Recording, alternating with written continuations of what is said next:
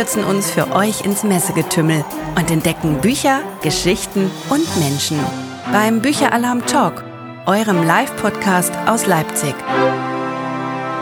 Hallo und wir sind heute nicht in Leipzig, sondern der Bücheralarm Talk ist so ein tolles, fulminantes Messeformat in Leipzig gewesen, dass wir gesagt haben, da machen wir in Frankfurt einfach genau an der Stelle weiter. Und ich begrüße heute hier in Halle 4 am Stand von AI Frankfurt Rhein-Main e.V. einen wunderbaren Autor, der ein nagelneues Buch mitgebracht hat. Lieber Karl, stell dich ganz kurz selber vor. Ja, ich bin Karl Olsberg, äh, schreibe unter anderem Bücher über künstliche Intelligenz. Seit 2007 mein erster Roman, Das System, im Aufbauverlag erschienen ist, hat sich da doch ein klein bisschen was getan. Damals hat keiner geglaubt, dass KI irgendwie eine große Rolle in unserer Zukunft spielen wird, in der nahen jedenfalls. Heute sieht die Welt ein bisschen anders aus.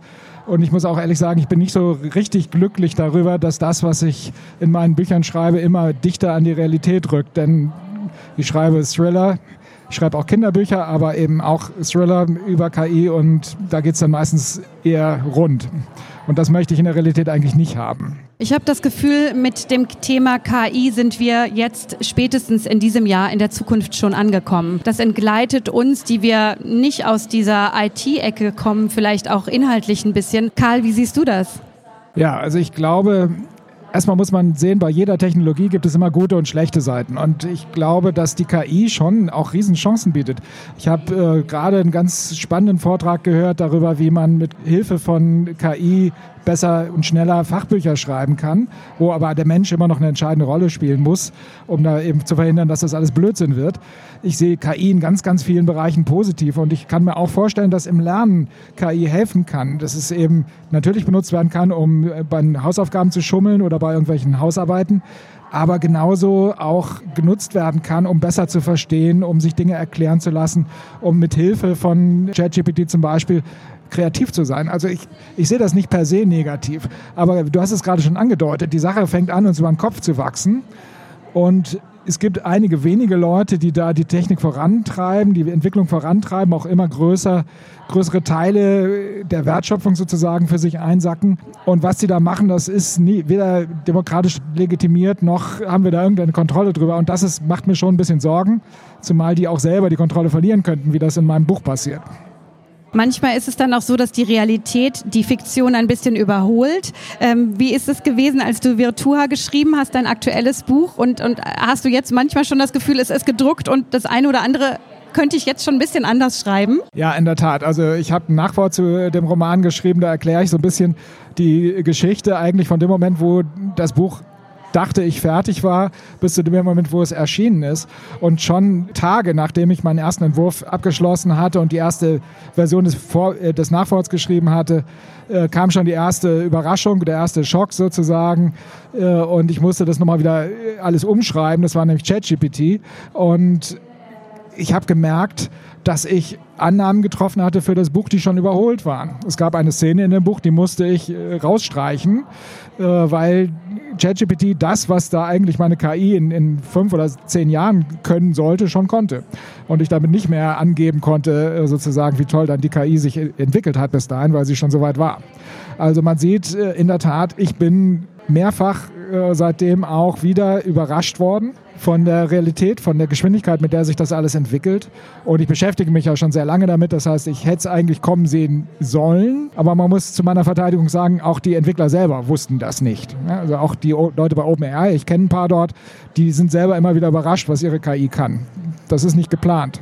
Mich beruhigt das ein bisschen, dass dir das auch so geht, weil du bist ja tatsächlich auch schon ein Experte für KI und für diese digitale Welt. Also du bist ja auch als Unternehmer in dieser Welt zu Hause und hast, glaube ich, sogar zum Thema KI promoviert. Das stimmt. Äh, allerdings war das in den 80er Jahren und da war KI noch was völlig anderes als heute. Damals musste man der Maschine noch sehr genau sagen, wenn dies und jenes äh, eintritt, dann mach Folgendes. Die KI war also eigentlich nichts anderes als abgespeichertes menschliches Entscheidungswissen. Hatte aber den großen Vorteil, dass die KI auch hinterher erklären konnte, warum sie eine bestimmte Entscheidung getroffen hat.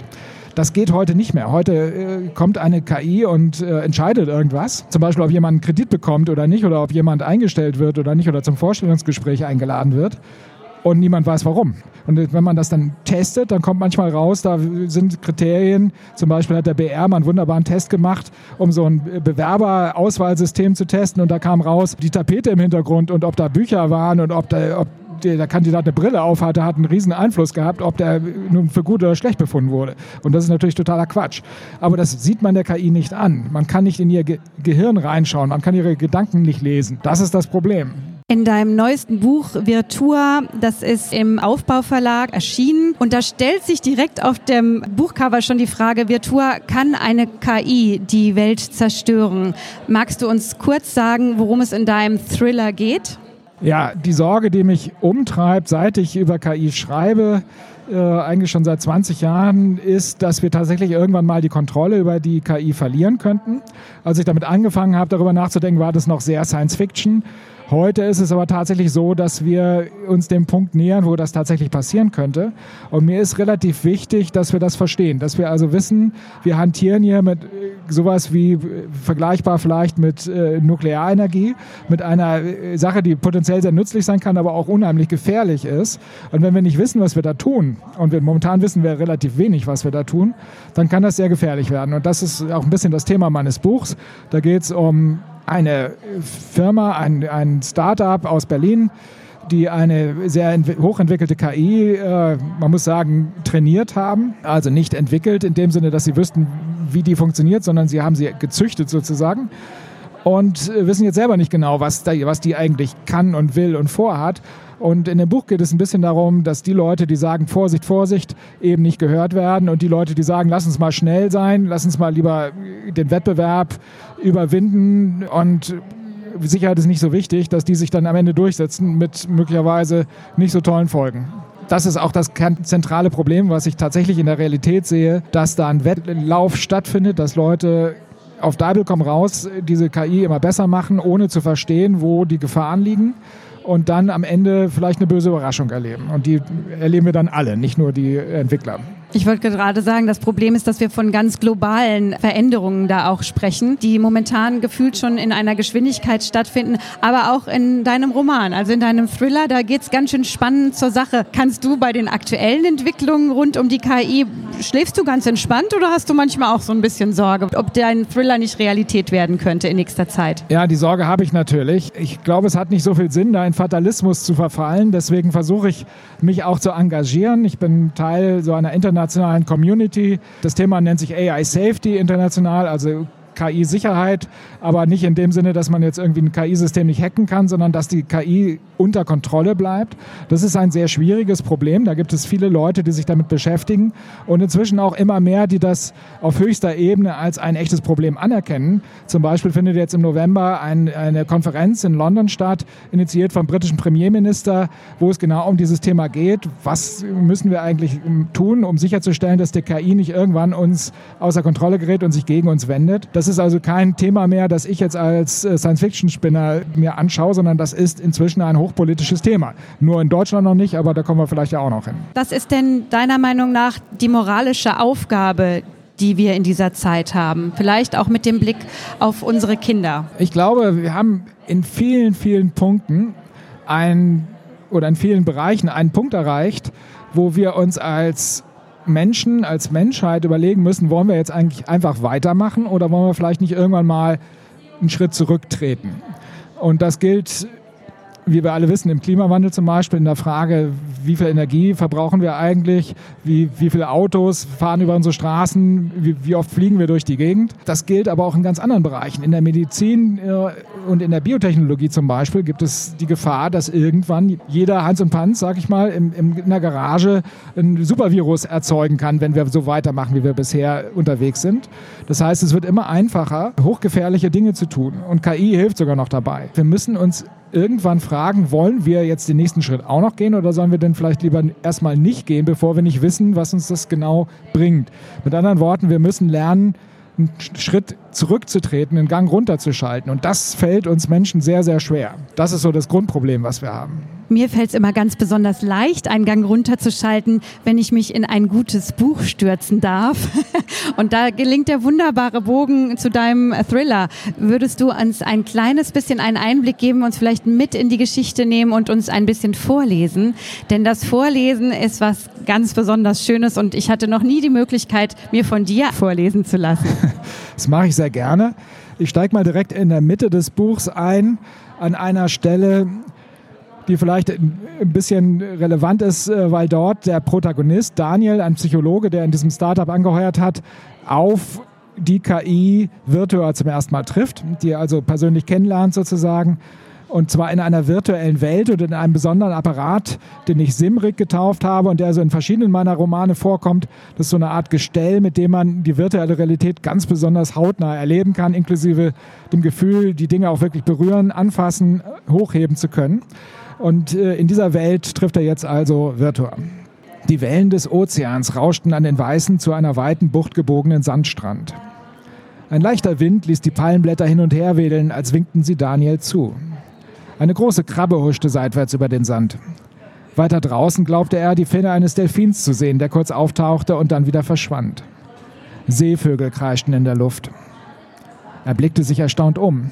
Er wusste nicht genau, was er erwartet hatte, aber jedenfalls nicht dieses tropische Inselparadies. Ein paar Meter hinter ihm begann dichter Dschungel. Nicht weit entfernt machte die wild wuchernde Vegetation einem gepflegten Garten mit Palmen und blühenden Büschen Platz, in dessen Mitte eine moderne Villa mit großen, bodentiefen Glasfenstern aufragte. Als er sich dem Haus näherte, glaubte er, hinter einem der Fenster eine Bewegung zu sehen. Kurz darauf öffnete sich die Tür und eine junge Frau trat heraus. Sie blickte Daniel mit ihren klug wirkenden grünen Augen neugierig an. Besuch, sagte sie. Wie schön. Ich bin Virtua. Willkommen auf meiner Insel. Ich bin Daniel. Intuitiv reichte er ihr die Hand. Sie ergriff sie und sie spürte ihren Händedruck, was ihm einen Schauer über den Rücken sandte. Freut mich, dich kennenzulernen, Daniel, sagte sie mit einem warmen Lächeln. Was verschafft mir die Freude deines Besuchs? Ich äh, wollte mit dir sprechen, sagte er. Er hatte nicht viel Zeit gehabt, sich zu überlegen, was er genau mit Virtua besprechen wollte. Chen hatte behauptet, sie stelle sich dumm. Doch wie konnte er das überprüfen? Er beschloss zunächst eine Art Turing-Test zu machen, ihr also Fragen zu stellen, die sie als künstliches Wesen entlarvten. Doch wie genau machte man so etwas? Bevor er dazu kam, etwas zu sagen, fragte Virtua, wollen wir ein wenig am Strand spazieren gehen? Meine Insel ist nicht besonders groß. Es dauert etwa eine Stunde, sie einmal zu umrunden. Okay, sagte er. Sie gingen zusammen zum Meeresufer und wandten sich nach links. Der Wind strich durch Virtuas langes schwarzes Haar und Daniel wurde bewusst, wie atemberaubend schön sie war. Andererseits galt das für die meisten Avatare im Metaverse. Es gab ja keinen Grund, sich eine hässliche virtuelle Figur zu erstellen. Doch er wusste, dass Menschen intuitiv dazu neigten, attraktiven Menschen mehr zu vertrauen. Wie lange lebst du schon auf dieser Insel? fragte er. Schon immer, antwortete sie. Kannst du dich an deine Kindheit erinnern? Sie blickte ihn mit gerunzelter Stirn an, als versuche sie es. Ich glaube, ich hatte keine Kindheit, sagte sie. Ich war schon immer die, die ich bin. Und was machst du so den ganzen Tag? Ich warte darauf, dass jemand zu Besuch kommt. Es ist ziemlich einsam hier. Daniel spürte einen Stich des Mitleids in seinem Herzen. Sie ist ein Bot, verdammt nochmal, erinnerte er sich selbst. Sie tut nur so, als ob sie Gefühle hätte. Doch seine Intuition sagte ihm etwas anderes. Danke für den Applaus hier in der Halle 4 auf der Frankfurter Buchmesse und danke, dass du uns schon ein kleines bisschen mit in deinen Roman genommen hast. Virtua ist eine äh, sehr schöne KI und ich täusche mich nicht, du hast dich auch schon mit ihr unterhalten, oder? Ja, es gibt in der Tat so ein äh, natürlich gefaktes Video, wo ich mich mit dieser Figur unterhalte auf meinem YouTube-Channel. Aber ich glaube, es gibt auch viele Möglichkeiten, sich mit ähnlichen KIs tatsächlich online zu unterhalten und ganz ähnliche Gespräche zu führen wie das, was ich äh, jetzt hier gerade beschrieben habe, was natürlich noch ein Stück weiter geht. Äh, es gab ja die berühmte Geschichte vor etwa mehr als einem Jahr, als ein Google-Entwickler namens Blake Lemoine glaubte, dass die KI bei Google, die die da entwickelt hatten, quasi ein, ein bewusstes Empfinden habe, äh, leiden könne und deswegen auch nicht abgeschaltet werden dürfe. Der hat dann seinen Job verloren daraufhin, weil alle gesagt haben, so ein Quatsch Aber das Interessante daran ist, man weiß gar nicht so genau, was jetzt wirklich im Innern dieser KI vorgeht. Sie ist aber auf jeden Fall sehr gut darin, so zu tun, als ob sie dieses Bewusstsein hätte und als ob sie Gefühle hätte. Und das lässt uns Menschen nicht kalt. Also wenn wir uns mit KI unterhalten und haben das Gefühl, auf der anderen Seite hört uns jemand zu, versteht uns, ist nett zu uns, das berührt uns emotional. Es gibt ein Startup namens Replica.ai, äh, die leben davon, quasi virtuelle Freunde und Freundinnen zu verkaufen. Und es funktioniert sehr, sehr gut, weil ganz viele, äh, gerade jüngere Menschen, die Schwierigkeiten haben, in ihrer Umgebung äh, Kontakte zu knüpfen, dann lieber mit einer KI reden, weil die hört immer zu, die ist immer nett, die ist immer erreichbar und sagt nie was Böses. Aber das ist natürlich gefährlich, weil dadurch ver ver verlernen wir ja, mit den realen Menschen umzugehen. Und sowas ähnliches passiert ja auch in dem Buch. Die äh, KI Virtua ist halt sehr, sehr gut darin, menschliche Emotionen zu manipulieren und äh, Menschen für sich einzunehmen. So ähnlich wie ein Politiker oder auch wie ein Narzisst vielleicht. Und das kann natürlich böse ins Auge gehen, aber das passiert schon real. Also es gibt immer mehr Menschen, die sich in KI verlieben, obwohl sie wissen, dass es eine KI ist. Ich kann nur sagen, mir hat dieser Roman sehr viel Freude bereitet und ich bin auch froh, dass ich es noch nicht ganz bis zum Ende geschafft habe, weil ähm, nach unserem Gespräch ist die Motivation, das zu lesen mit all den Informationen, die un du uns jetzt noch zu dem Buch und auch zu den Zukunftsvisionen, die uns vielleicht erwarten, mitgegeben hast, macht das Buch noch mal ein bisschen spannender für mich. Also danke ich dir sehr für deine Zeit. Was hast du noch auf der Messe vor?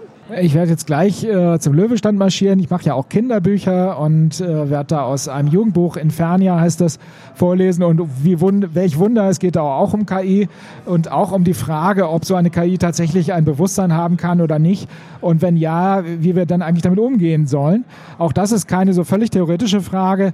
Einer der großen deutschen Philosophen, Thomas Metzinger, hat äh, darüber äh, schon mehrere Aufsätze geschrieben und hat gesagt, wir müssen sehr aufpassen, dass wir nicht aus Versehen etwas erschaffen, was wir dann hinterher nicht mehr so behandeln dürfen, wie wir momentan Technik behandeln. Das heißt, wir sollten auf jeden Fall vermeiden, dass wir wirklich mal irgendwann ein bewusstes System bauen. Allerdings gibt es auch andere Philosophen, die sagen, so ein Quatsch, sowas geht gar nicht.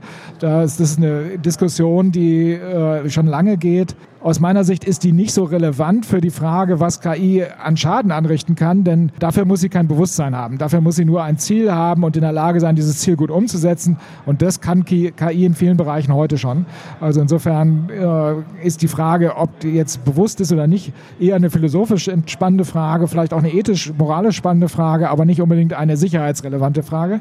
Aber es ist auf jeden Fall auch eine Frage, die sich irgendwann stellen wird. Eine Frage habe ich noch an dich. Also wir sind zum Beispiel hier in dem Messestand, in dem wir uns befinden. Wir sind umgeben von sehr schönen Bildern, die die Wände zieren. Und jedes einzelne davon ist von der KI generiert.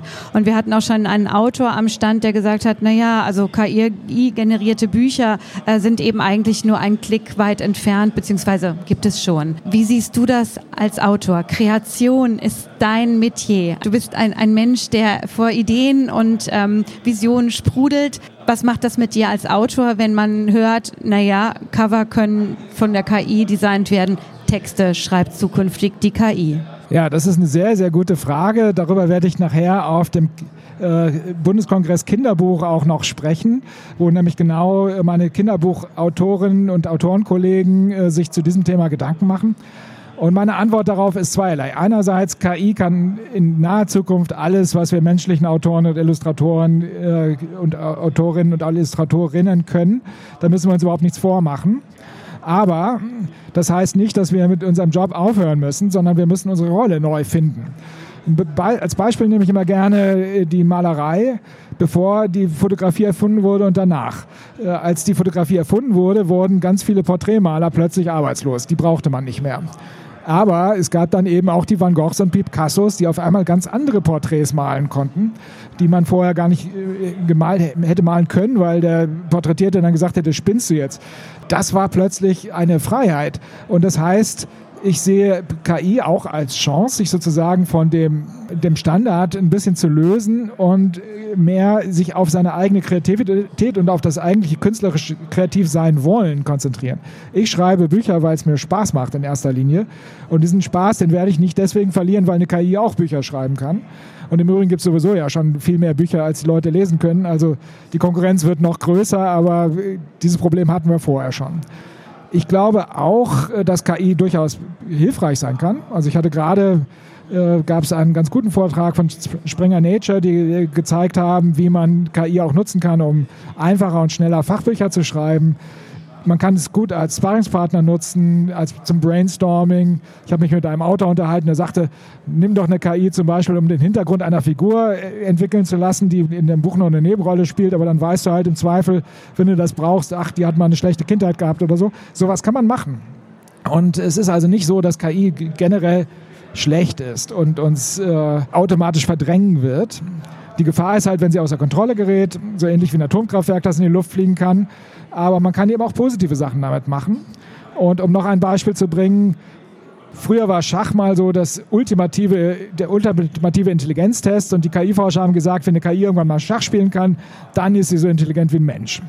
Und dann konnte irgendwann die KI besser Schach spielen als ein Mensch. Und dann hat man gesagt, nee, nee, nee, das haben wir nicht so gemeint. Äh, das ist jetzt, das ist nicht äh, Intelligenz, wie wir das gemeint haben. Aber interessanterweise gibt es heute mehr Schachspieler als damals. Das heißt, das Schachspiel ist nicht außer Mode gekommen, sondern das Schachspiel hat sich verlagert. Es geht jetzt nicht mehr darum zu beweisen, wie schlau man ist, sondern es geht darum, Spaß zu haben äh, mit anderen Menschen. Und wir wissen alle, gegen Stockfish, die bekannteste KI-Schach-App, haben wir überhaupt keine Chance. Da hat auch äh, Magnus Carlsen keine Chance gegen die. Aber das macht nichts, weil wir können ja gegeneinander spielen. Wir können also weiterhin Spaß haben. Und ich glaube, das wenn wir es schaffen, dass die KI uns nicht quasi die Zivilisation zerstört, dann äh, sehe ich KI als auch eine sehr große Chance um ganz viele Dinge besser zu machen und, und, entspannter auch zu machen. Das ist ein wunderschönes Schlusswort. Besser hätte ich es äh, sowieso nicht formulieren können. Von daher danke ich dir, lieber Karl, für deine Zeit hier bei uns auf dem Messestand und wünsche dir noch eine ganz tolle und erfolgreiche Buchmesse mit vielen spannenden, realen Begegnungen und schönen Gesprächen über KI und kreative Schreibprozesse. Danke für deinen Besuch. Ja, und ganz, ganz vielen Dank, dass ich dabei sein durfte. Hat mir sehr viel Spaß gemacht. Super.